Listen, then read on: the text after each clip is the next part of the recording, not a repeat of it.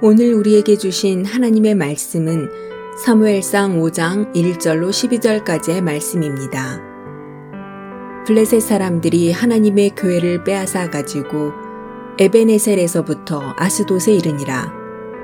블레셋 사람들이 하나님의 교회를 가지고 다곤의 신전에 들어가서 다곤 곁에 두었더니 아스돗 사람들이 이틀날 일찍이 일어나 본즉 다곤이 여호와의 교회 앞에서 엎드러져 그 얼굴이 땅에 닿았는지라 그들이 다곤을 일으켜 다시 그 자리에 세웠더니 그 이틀날 아침에 그들이 일찍이 일어나 본즉 다곤이 여호와의 교회 앞에서 또다시 엎드러져 얼굴이 땅에 닿았고 그 머리와 두 손목은 끊어져 문지방에 있고 다곤의 몸뚱이만 남았더라.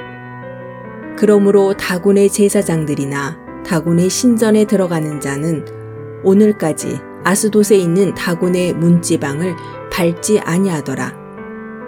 여호와의 손이 아스돗 사람에게 엄중히 더하사 독한 종기의 재앙으로 아스돗과 그 지역을 쳐서 망하게 하니 아스돗 사람들이 이를 보고 이르되 이스라엘 신의 교회를 우리와 함께 있지 못하게 할지라 그의 손이 우리와 우리 신 다곤을 친다 하고 이에 사람을 보내어 블리셋 사람들의 모든 방백을 모으고 이르되 우리가 이스라엘 신의 교회를 어찌하랴 하니?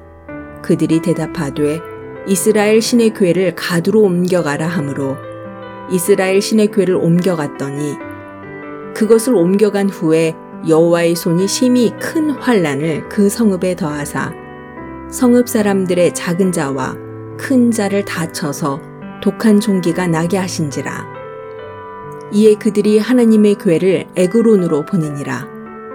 하나님의 교회가 에그론에 이른즉 에그론 사람이 부르짖어 이르되 그들이 이스라엘 신의 교회를 우리에게로 가져다가 우리와 우리 백성을 죽이려 한다 하고 이에 사람을 보내어 블레셋 모든 방백을 모으고 이르되 이스라엘 신의 괴를 보내어 그 있던 곳으로 돌아가게 하고 우리와 우리 백성이 죽임 당함을 면하게 하자 하니 이는 온 성읍이 사망의 환란을 당함이라 거기서 하나님의 손이 엄중하심으로 죽지 아니한 사람들은 독한 종기로 치심을 당해 성읍의 부르짖음이 하늘에 사무쳤더라 아멘.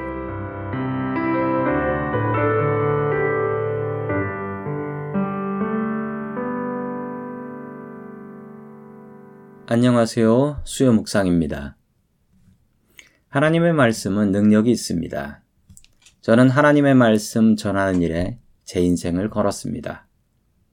하나님의 말씀은 우리의 삶을 변화시킬 만한 충분한 능력이 있는 것을 저는 믿기 때문입니다. 오늘 하나님의 말씀을 보면 하나님의 말씀이 얼마나 강력한 능력이 있는지를 우리는 알 수가 있습니다. 이스라엘 백성들은 블레셋과 전쟁에서 참패합니다. 하나님의 말씀인 법궤도 블레셋에 빼앗겨 버리죠. 참담한 상황 속에서 갑자기 큰 반전이 일어나게 됩니다. 전쟁에서 이스라엘의 법궤를 획득한 블레셋은 자신들의 신전인 다곤 신전에 하나님의 법궤를 가져다 놓습니다. 당시 사람들의 생각에는 다른 신의 물건을 가지고 오면 자신들의 신이 더 강해진다라고 생각했기 때문입니다.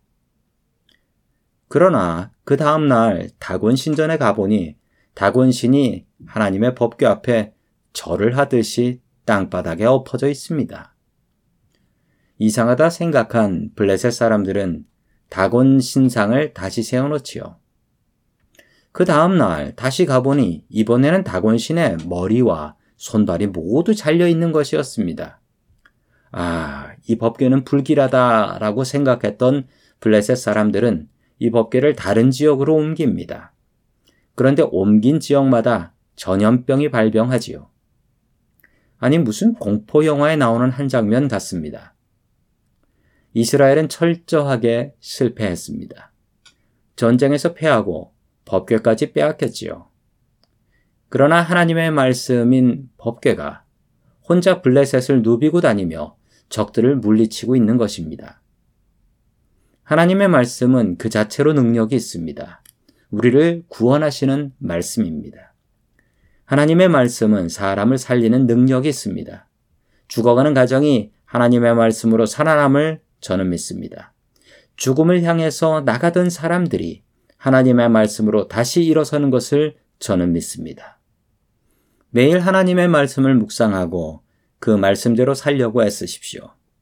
하나님의 말씀은 우리의 삶을 살리는 능력이 있기 때문입니다. 주님의 말씀으로 삶의 변화를 누리며 살아갈 수 있기를 주의 이름으로 축원합니다.